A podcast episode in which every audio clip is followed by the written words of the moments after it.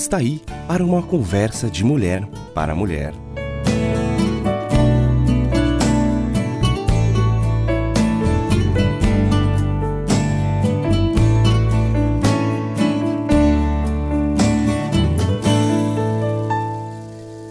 Olá, amiga! Hoje eu quero apresentar o meu pai, o meu pai celeste, meu pai de amor.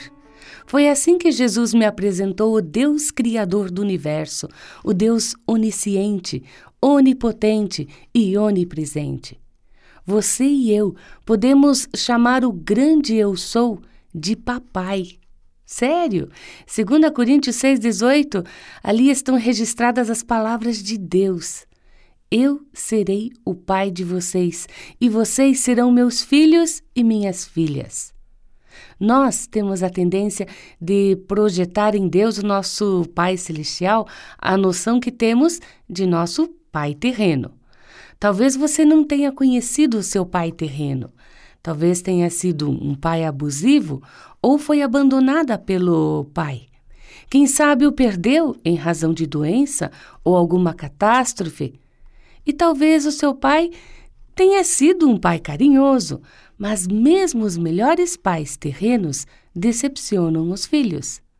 Seja qual for a experiência que você teve ou tem com o seu pai terreno, saiba que o seu pai celestial é o pai perfeito que a ama, cuida de todas as suas necessidades, tem interesse por tudo que você faz, orienta com muita habilidade, ensina com sabedoria, nunca abandona, supre generosamente suas necessidades, está sempre disponível e a ama como sua filha querida. Sim, ele a ama com amor eterno. Por que temos dificuldades em acreditar nisso? Lamentavelmente, nós vivemos em um mundo que nos aceita com base em nossas realizações e nós crescemos acreditando nessas ideias. Se eu tirar boas notas, meus pais me amarão. Se eu mantiver o quarto sempre em ordem, minha mãe me aprovará. Se eu tiver sucesso no time, meus amigos e amigas me admirarão. Se eu for bonita, os rapazes gostarão de mim. Se eu cozinhar bem, conservar a casa limpa e tiver um bom desempenho na cama, o meu marido me amará. Se eu cumprir os prazos, não cometer erros e entregar o trabalho na data marcada, meu chefe me recompensará.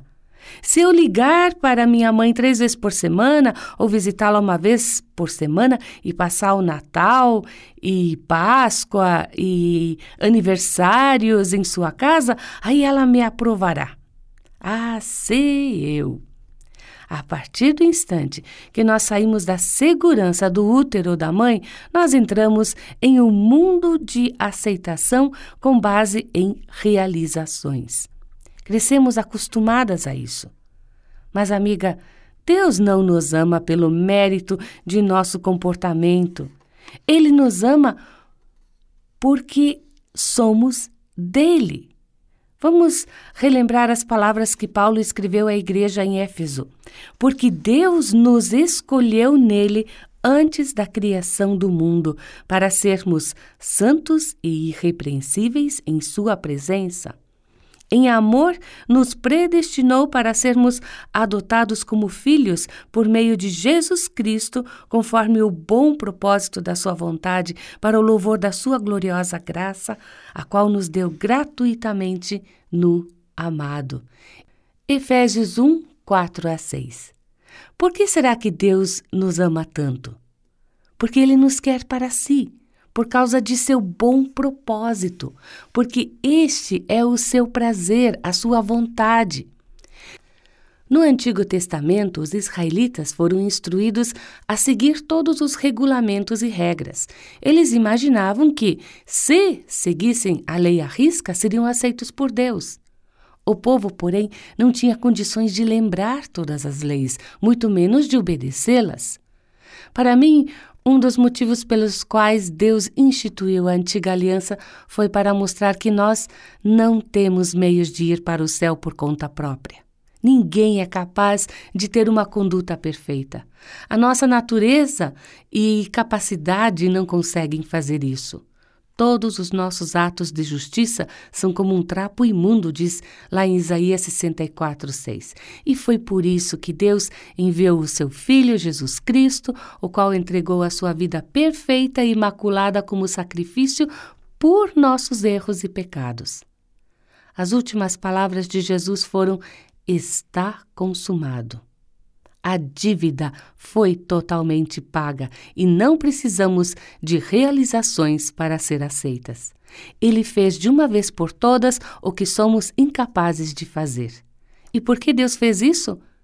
Porque entregou o seu Filho unigênito para nos perdoar, purificar e livrar do pecado? Porque Ele me ama muito. Porque Ele a ama muito. No entanto, aqui há uma peculiaridade interessante. Deus não nos ama porque temos bom comportamento, mas se o amarmos, nós teremos bom comportamento. Jesus disse que se o amarmos, nós lhe obedeceremos, conforme João 14 e o versículo 15 e 23.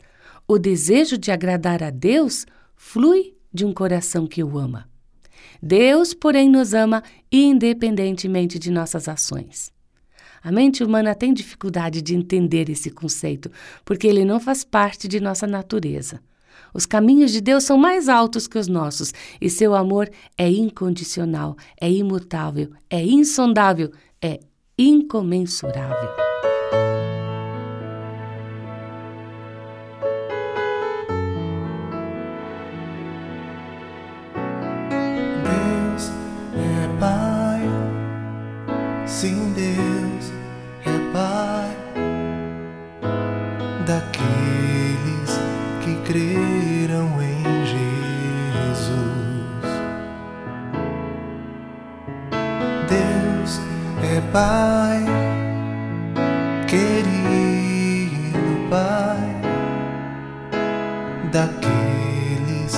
Que creram em Jesus.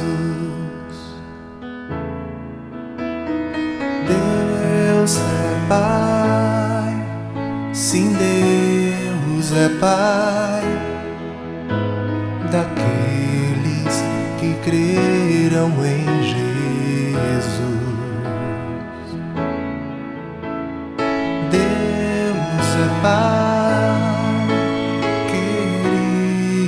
Pai, daqueles que creram em Jesus, os quais não nasceram do sangue, nem da vontade da carne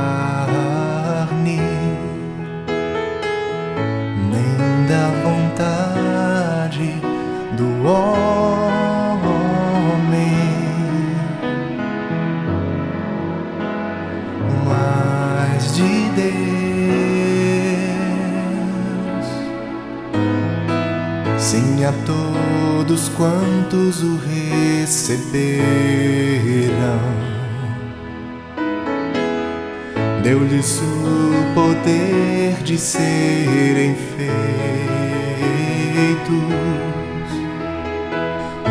poder de serem feitos filhos de Deus, aos que creram em Jesus. Deus é Pai, sim, Deus é Pai daqueles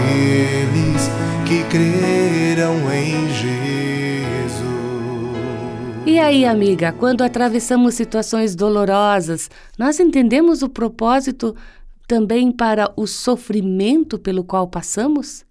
Compreendemos que Deus não nos abandona nunca, muito menos nos momentos de dor? Deus me ama sempre. O seu amor tem a altura do céu e a profundidade do mar. Ele se importa com o que está acontecendo. Ele planeja meus dias e cuida de cada fio de cabelo meu. Ele cuida de minha saúde, de minha integridade espiritual. E mesmo quando eu não entendo, quando eu não consigo enxergar o plano de Deus, eu sei que todos os caminhos dele são de amor e bondade. Ele sabe o que é melhor para mim e ele é sempre bom. Ele mesmo nos diz: Por isso não tema, pois estou com você. Não tenha medo, pois sou o seu Deus. Eu o fortalecerei e o ajudarei. Eu o segurarei com a minha mão direita vitoriosa. Está escrito lá em Isaías 41, 10. E quando aceitamos o amor maravilhoso de Deus, nós perdemos o medo e confiamos a Ele nossas esperanças e sonhos. Eu sei bem que é mais fácil confiar em Deus quando tudo vai bem na vida. Mas quando um filho se rebela, quando a conta bancária está no vermelho ou o resultado da biópsia revela um tumor maligno, nós chegamos a perguntar: Deus é realmente bom? Racionalmente, nós sabemos que Deus é bom, mas o coração tem dificuldade em acreditar. E Satanás, ele continua a espalhar a mentira de que Deus não é bom e que pretende omitir informações de nós. Foi isso que o inimigo fez com Eva. Deus não quer que você tenha conhecimento. Você não pode confiar nele. Certamente não morrerá. A vida traz muitas decepções, e é nessas horas de decepção que o inimigo lança sementes da desconfiança em relação a Deus. Como Deus permite que isso aconteça comigo? Como Ele pode partir meu coração dessa maneira? Por que Deus permite tanto sofrimento? Você já se sentiu assim? Eu penso que quase todas nós já ouvimos o inimigo sussurrar essas mentiras em nossa mente. Mas a verdade é esta: quando Deus diz não em uma situação específica de nossa vida, é porque Ele tem um sim muito maior reservado para nós. Deus é bom o tempo todo. Nós vivemos num mundo pecaminoso onde coisas ruins acontecem. As pessoas adoecem e morrem. Acidentes tiram vidas, furacões, tsunamis e terremotos devastam a terra. Pessoas com instintos malignos matam e destroem. A morte e a decepção fazem parte da vida. Deus, porém, continua a ser bom o tempo todo. O salmista escreveu: Tu és bom e o que fazes é bom. Salmo 119, 68. E Deus é a verdade, portanto, Ele sempre nos diz a verdade. Temos de decidir no coração que Deus sempre diz a verdade. Deus vê a minha vida aqui na terra do começo ao fim. Eu não vou me preocupar com o que me sobrevirá amanhã. O meu futuro está nas mãos de Deus e os planos divinos são bons. Deus me ama, Deus é bom, Deus sempre diz a verdade e Deus deseja o melhor para cada uma de nós. Deixemos de nos preocupar. Pedro escreveu: lancem sobre ele, sobre Deus, toda a sua ansiedade, porque ele tem cuidado de vocês. 1 Pedro 5,7. E outra versão diz: Deixem com ele todas as suas preocupações e cuidados, pois ele está sempre pensando em vocês e vigiando tudo o que se relaciona com vocês. Olho nenhum viu ouvido nenhum ouviu, mente nenhuma imaginou o que Deus preparou para aqueles que o amam. 1 Coríntios 2, 9. E eu concluo com Romanos 8, os versículos 38 a 39. Pois eu tenho a certeza de que nada pode nos separar do amor de Deus nem a morte, nem a vida, nem os anjos, nem outras autoridades ou poderes celestiais, nem o presente, nem o futuro, nem o mundo lá de cima, nem o mundo lá de baixo. Em todo o universo, não há nada que possa nos separar do amor de Deus, que é nosso por meio de Cristo Jesus, o nosso Senhor. Aqui amiga, eu me despeço, agradecendo a Sharon James por este livro de Bem com Você que eu estou compartilhando com você, minha amiga ouvinte.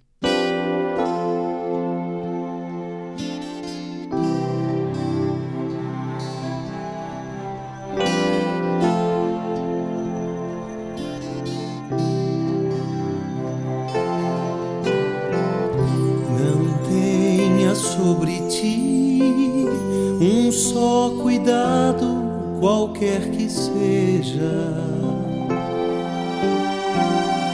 pois um somente um seria muito para ti. É meu, somente meu todo trabalho. E o teu trabalho descansar em mim. É meu, somente meu todo trabalho. E o teu trabalho é descansar em mim.